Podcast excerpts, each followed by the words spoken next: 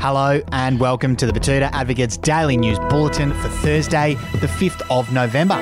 My name is Wendell Hussey, and alongside me today is no one. It's a very quiet morning up here in our Daru Street newsroom. Clancy was supposed to be in, but he isn't answering his phone and hasn't turned up yet. Errol Parker cleverly let us know a few days ago that he would be working from home Tuesday to Thursday, so it's just me beaming out of the Budgie Smuggler booth studio this morning. Now, we will start off with a bit of US election news, and we broke a story with the headline Seems like the polls might have been wrong, says ABC panelist for 204th election in a row. There's still a fair bit to count and to figure out in the US presidential election, but given Trump's performance, it has now joined Brexit, Boris, Trump 2016, and the 2019 Australian election as yet another historic moment, which has left Terrace House journalists with their pants down.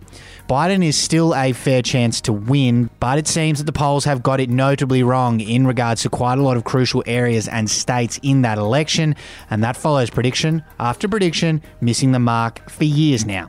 It's not known if they're going to change their model at any point going forward to try and more accurately predict things, but there was a popular comment from Wesley Falatic saying, Won't lie, I quite enjoyed the ABC panelists looking increasingly gloomy as the broadcast goes on.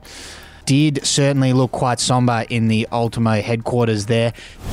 And in some local news from town on the big election, who gives a fuck about America? Says Australian bloke still young enough to be conscripted.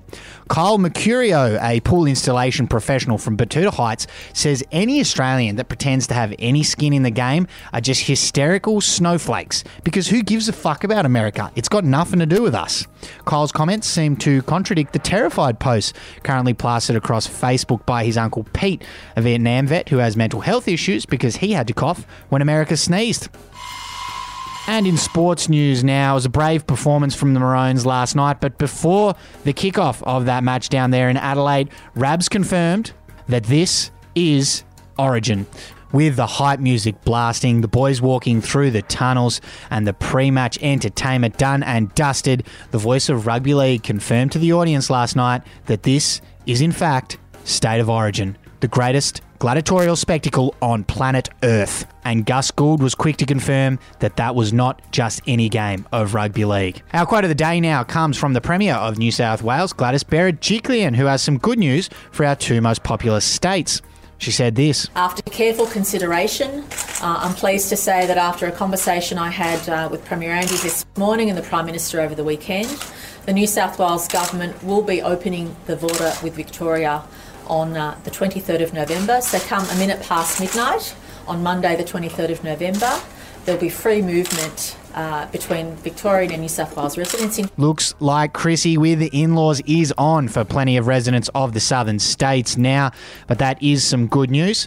Anyway, that is all I've got here in front of me. I'll talk to you again tomorrow when I do have some company. But until then, I hope you have a good day. Jajan.